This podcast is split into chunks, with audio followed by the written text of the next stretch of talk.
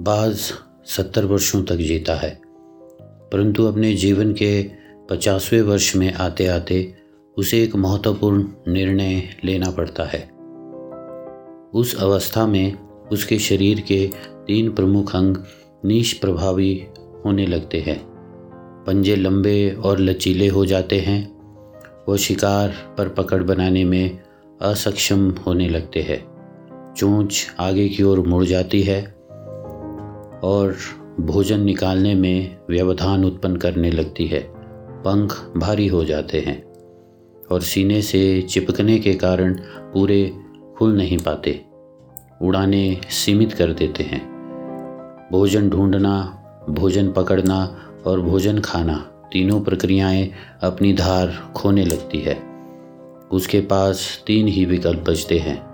या तो देह त्याग दे या अपनी प्रवृत्ति छोड़ गिद्ध की तरह त्यक्त भोजन पर निर्वाह करें, या फिर स्वयं को पुनर्स्थापित करें, आकाश के निर्द्वंद एकाधिपति के रूप में, जहाँ पहले दो विकल्प, सरल और त्वरित हैं, वहीं तीसरा अत्यंत पीड़ादायक और लंबा, बाज पीड़ा चुनता है और स्वयं को पुनर्स्थापित करता है।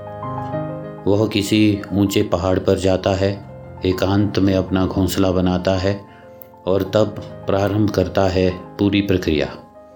सबसे पहले वह अपनी चोंच चट्टान पर मार मार कर तोड़ देता है।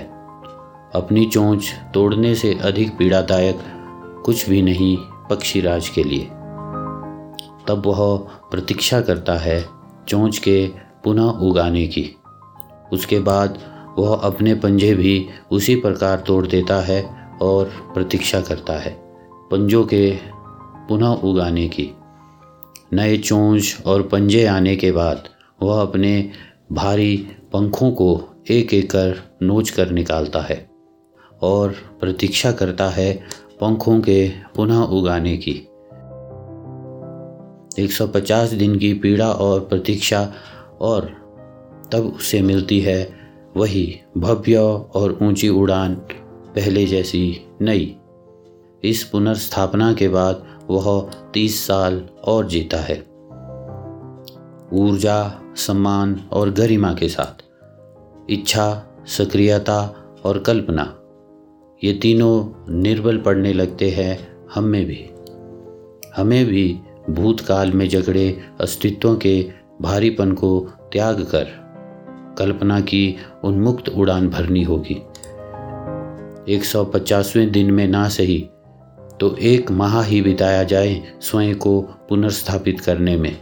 जो शरीर और मन से चिपका हुआ है, उसे तोड़ने और नोचने में पीड़ा तो होगी ही। बाज तब उड़ाने भरने को तैयार होंगे। इस बार उड़ाने और ऊँची होंगी, अनुभवी होंगी, अनंतगामी होंगी। हर दिन कुछ चिंतन किया जाए और आप ही वो व्यक्ति है जो खुद को दूसरों से बेहतर जानते हैं। सिर्फ़ इतना निवेदन कि निष्पक्षता के साथ छोटी छोटी शुरुआत कर परिवर्तन लाने की। विचार कर जीवन में आत्मसात कर लेने वाला यह संदेश है।